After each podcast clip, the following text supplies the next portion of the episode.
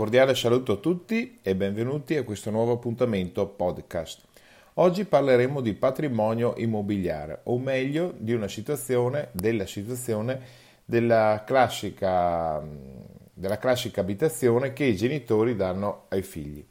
Allora, noi italiani siamo, l'ho detto più volte, insomma lo sappiamo benissimo, siamo un popolo molto affezionato al mattone, e spesso eh, appena ci sono alcuni risparmi da una parte, se magari si ha già una prima casa si va a acquistare una seconda piuttosto che una terza casa, moda che negli ultimi anni è cambiata, dettata dalle, dalle situazioni del mercato e, e quindi e,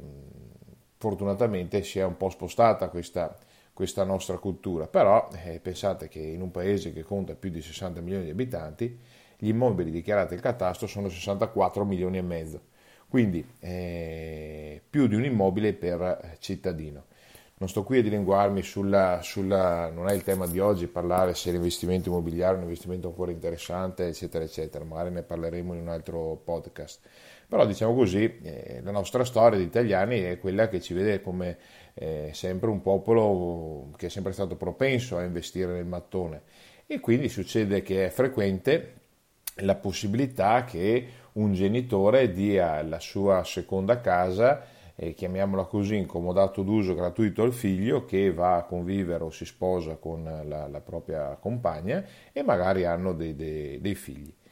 Ma cosa succede se appunto un genitore ha dato l'immobile al proprio figlio eh, gratuitamente, incomodato d'uso, perché appunto c'è questa casa, il figlio si sposa, va a convivere eh, e gli si dà ben volentieri l'immobile. Cosa succede se però nasce un figlio a distanza di anni e cessa la, compav- la, con, ehm, la convivenza piuttosto che c'è appunto una separazione. E cosa succede ai genitori legittimi proprietari dell'immobile e ovviamente estranei alla, alla, crisi? Riusciranno a tornare in possesso del loro immobile? Ahimè no,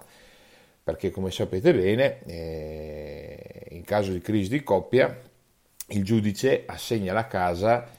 generalmente la mamma, quindi la persona che magari ha meno, ha meno reddito, che accudisce e fa crescere il figlio e proprio per tutelare i figli, per, non, per continuare a, a, farli crescere nell'ambiente dove sono cresciuti, per mantenere le loro abitudini ed evitare il trauma del cambiamento, il giudice decide di lasciarli, di lasciarli in, in, questa, in, questo immobile.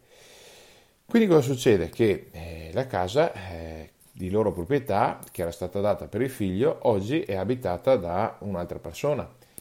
o meglio, abitata dal, dall'ex nuoro dall'ex compagna del, del, del, figlio con il nipote, quindi ok, ci sta che c'è il discorso del nipote, può succedere che però questa persona nel corso della vita si faccia un'altra, un'altra vita e venga ad abitare il nuovo compagno di, di quella persona. E, e i genitori si trovano in una situazione dove hanno dato un immobile a titolo gratuito senza ricevere eh, nessun eh, corrispettivo di affitto, eccetera, eccetera, e magari quell'immobile che loro avevano eh, pensato come investimento eh, gli serviva per avere una rendita per, per la loro terza, terza, terza età. Quindi, eh, ricapitolando, se il matrimonio barra la convivenza fallisce, l'abitazione rimane comunque alla compagna affidataria dei figli,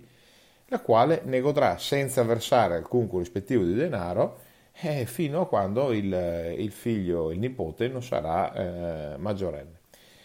Quindi la domanda a questo punto sorge spontanea del consiglio del podcast di questa mattina.